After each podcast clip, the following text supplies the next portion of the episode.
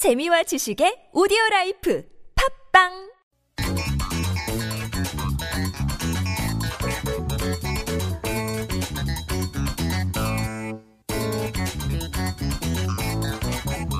This is Koreascape on TBS EFM 101.3 megahertz in Seoul and surrounding areas.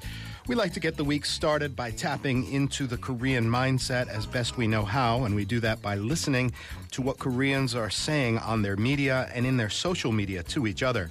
It's a feature we call Culture Pulse, and on Mondays we've got Violet Kim in the studio to help guide us. Hi, Violet. Hi, Kurt. Yeah, so I guess it's almost becoming a cliche by now. Uh, Korea is becoming more global, more multicultural, more Right. international, and that's starting to affect the complexion of uh, the cities here in Korea. Definitely. Is it? Is it really truly becoming a globalized uh, urban landscape? I mean, just in terms of your impression, how does it feel? I feel like it is yeah, becoming. I've been here. I also feel like they're really pushing it mm-hmm. beyond what it is yeah. at the moment. They really like that word, uh, tamuna, multiculturalism. Ah, really? But I think part of it does reflect a changing reality. I think, I think there so. are more I've been here about eight years, I guess, uh, off and on, and uh, it, it has evolved in a distinctly multicultural direction. We have this whole uh, expat segment that we do uh, during the week, and uh, we've got a real patchwork of interesting people sort of. F- Fusing into Korean society. But what you've brought in as topic number one is this sort of very deliberate attempt to sort of geographically set up enclaves. Yes. And is that working? Uh, that wasn't a deliberate uh, attempt on the part of the government. Hmm. Rather, these little communities grew organically. Organically. And I think I was unaware of many of them, and I'm wondering how many of them you're aware of. Um, in numbers, the Chinatowns beat any other clusters. So I'm sure you've heard of the Chinatown in Daerimdong. Yep, we did that uh, with um, Time Out Seoul. They told us all about these international enclaves, and the Terindom uh, Dong uh, Chinatown was pretty much the biggest. I wasn't aware that there were multiple Chinatowns. Yeah, but there's also a smaller one in Yeonnam-dong and Yeonhee-dong. Hmm. Uh, and there's a Filipino town in Hyehwa-dong, Right? a Nepalese town in Changshin-dong, and a Mongolian town in Gwanghee-dong. that and, I didn't know. And I'm only using the word town because that was the word used in the article. Yeah, it's just sort of a nexus where they come together. And you know, the, the Filipino thing is great. In Hyehwa, they have a weekly market, Yeah. which has nice Yeah. food and yeah. And apparently it grew up around the chapel, but the sort Exactly. of the flea market has sort of become pretty famous. taken on its own Mm-hmm. sort of identity. And I don't know if you've ever been to the French village in Seoraema을, Seorae Village. Sure. And the sort of Japanese community in Dongbu Ichondong. Mm. I've heard about these various things, and one day I want to get to each and every one of them. I've been to just the food, a right? few, mainly the food, but uh, let's see what else there is. Maybe some shopping, just uh, see what the ambiance is there. Right, right. The grocery stores, things like that. Sure. So the Incheon Chinatown wasn't really counted as part of these communities in the article because that's an example of the government deliberately nurturing a place for tourism. I see. But these other places grew organically around a community of these expatriates. Um, the article attempts to take a neutral stance on this multiculturalism by discussing like the broader dining options and you know just the b- various benefits that come from these communities and by pointing out the tourism opportunities but it also talks about crime and fear of crime Yeah, I just saw a, an article today. I think Mm-hmm. it, I believe it might have been in the JoongAng.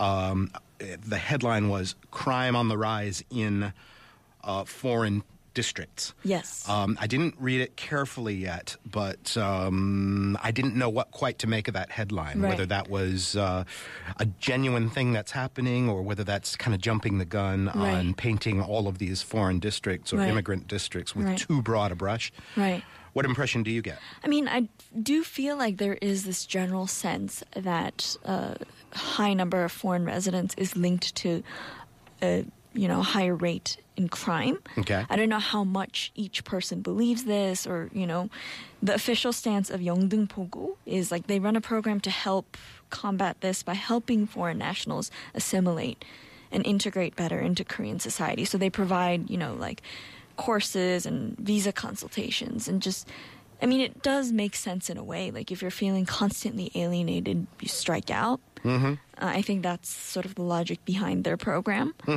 Uh, but I guess for me, what struck me was how many people seemed to believe it in the comments. Not all the comments were negative, but there was a lot of stay out of our country. Well, throw a few of the comments at me.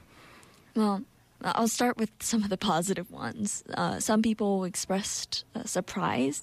They said it's pretty fascinating to witness that South Korea is truly becoming a multicultural nation. Do you And- agree with that statement, by the way? Um, I think it's on its way. Hmm. I don't think it's as multicultural as a lot of people like to say it is. Mm-hmm. I wonder that's what the overarching uh, sensibility about multiculturalism is here. Mm-hmm. Um, is it many different cultures are coming in and they are kind of becoming Korean, they are Mm-hmm. Koreanizing, or is Koreanness uh, growing multiple branches, multiple idioms in which you can be Korean now? Mm-hmm. Um, I'm, I don't know the answer to that question. Uh, Neither do I, but that's an interesting question. Hmm. And I think it's growing a little in both directions. Yeah. uh, maybe. Like, I think these communities are an example of sort of preserving their non Koreanness within Korea while assimilating at the same time. But Korea is already um, so highly linked to Chinese culture Mm-hmm. Uh, that with the sheer numbers of Chinese that are right there, ready to come, Mm-hmm. Right. move in, invest, tour. I- I don't want to call it a risk, but I Uh-huh. think there's a definite uh, possibility that uh, Korea could be Sinicized, uh, Uh-huh. reabsorbed culturally uh, into you know such a Chinese type of uh, Right. cultural sphere. I hope some of those people who commented are not listening because that's what a lot of them were afraid of. But they were less uh, positive and neutral about it. They, it was like a very real, real fear. They Mm-hmm. Yeah. were like, you know, they're going to take over a country. Yeah. You know, if you can't speak Korean, like sometimes I can't tell whether I'm in China or Korea. It's like it's it's demographics. It's nothing more or less than demographics. You go to the American Southwest, and sometimes you can't tell whether you are in uh, Mexico or a Mexican. You know, uh, it's it's extraordinarily Hispanic the way that these neighborhoods and the workforce are all speaking Spanish, and so you hear uh, a lot of Chinese spoken now in Korea, especially when you go shopping in certain areas. So, I mean, it's just numbers, sheer numbers of people, and I don't know if that's multiculturalism or what. So yeah, um, I imagine some of the reactions might have had a, a bit of a sharp edge to them. Yes. But uh, it's not our job to reproduce those, but to look at it thoughtfully. Let's move to topic number 2 Um, I guess uh, Korean culture expanding to Cuba, which is kind of opening its doors a little bit. Yes. So KBS asked whether the presence of Korean popular culture in Cuba could provide a stepping stone for diplomatic relations between the two countries. Hmm. And it described, this was literally the word they used, interest in Korean popular culture as hot, like very hot, burning in Cuba. But there was, like, I, I looked at it a bit skeptically because I think the media loves to talk about Hallyu spreading all over the world. Yeah. Um, And they have is- one K-pop concert down there in Havana, and they say the country is being taken over by Hallyu. You know? Right. The reporting there was also an interview of a Korean Wave fan club member. Okay. Uh-huh. So it was very selective. But it's also true that Korean popular culture is remarkably and surprisingly widespread. Uh-huh. So I'm sometimes surprised. I have a tendency to downplay it. Yes. Yeah, so I don't know what it is for this. I- I, think I it's think- still quite small, the, the K-pop or K-drama community, but as a media organization, a domestic Korean media organization, I think you'll never lose brownie points by saying Hallyu is taking over the world in this or that corner, whether it's Europe or Cuba or anywhere else. Mm. The government will always give you a nice pat on the head if you say that. Right. Uh, whether, you know, whether it's true or not, it's uh, there's a certain element of uh, wishful thinking in it. But of course, Hallyu is powerful. What I would like to see is a a, a, K-pop band with the visuals of a K-pop Uh-huh. and the sort of dance choreography and musical flavor of a Cuban band. I think that would be a, a killer band. So where's that, Uh-huh. that, band? might happen someday. That might happen One of the big agents should uh, put that together. Uh-huh. Make that hold the next um, PD 101 in Havana to source the next great K-pop Uh-huh. Maybe band. from Cuba. that? Maybe from Cuba, Mm-hmm. an all Cuban band. What are people saying about this? Well, a lot of people were actually skeptical. Um, people said, I used to be proud when I saw news like this, but now I can't stand it. I think they used the word disgusted. And Okay. I think it's because you can kind of go overboard with this sort of thing. Uh huh. Um, and comparisons of a lot of comparisons of Cuba and North Korea. How People were very positive about Cuba. Okay. So very inquisitive, positive, you know, generally good news. I think Cuba's got a lot of soft power on tap, the way Korea does with Hallyu. I think all of the cultural Yes. uh, flavor of Korea will help it emerge in the international community. Yeah, I think Let's- that's really important. Absolutely. Mm-hmm. Let's get to our last topic. It's never easy to be a vendor, but they are having especially tough times lately.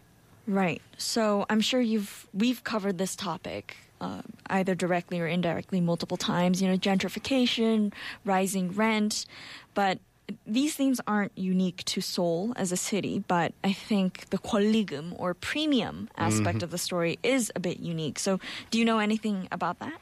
Gwolligeum, uh, is, is it a premium if you're a business? Yes. Okay. Yes. Uh, that's about all I know. Right. So it's not legally enforced, which I think sort of puts it in the category of culture or at least common practice. Mm-hmm. And it's the premium that one leaser pays to the leaser that came before. Ah. And it pays for sort of the value that the first tenant created, like the sort of. So undefinable I created value. a really awesome restaurant here, Uh-huh. but I'm going to leave. For you to take over my prestigious little spot, you're going to pay me a gwolligeum. Right. Even though you take your restaurant and your restaurant branding, Uh-huh. you're the one that helped gentrify the neighborhood, helped make it kind of a hip alleyway. Okay. And so I'm going to benefit from that. That's the idea. So I pay you a premium. Okay, so yeah, that's pricey for the new tenant. What are people saying in terms of whether they agree with this practice or not? Very, very divided. A lot of people were against it. Um, it's not legally enforceable. It's based on a lot of arbitrary sort of measurements, and it can be a huge burden. And it has nothing to do with the building owner. So some people are saying it doesn't really protect anybody. Um, but others are saying that you should receive some sort of, I don't know, compensation for the work that you put in into I think you did when little you sold your place, didn't you? All right, that's all the time we have for today. It's getting costly to gentrify as always. That's Culture Pulse. Violet, thank you for coming in. Thanks, Kurt. And Career Koreascape resumes right after this.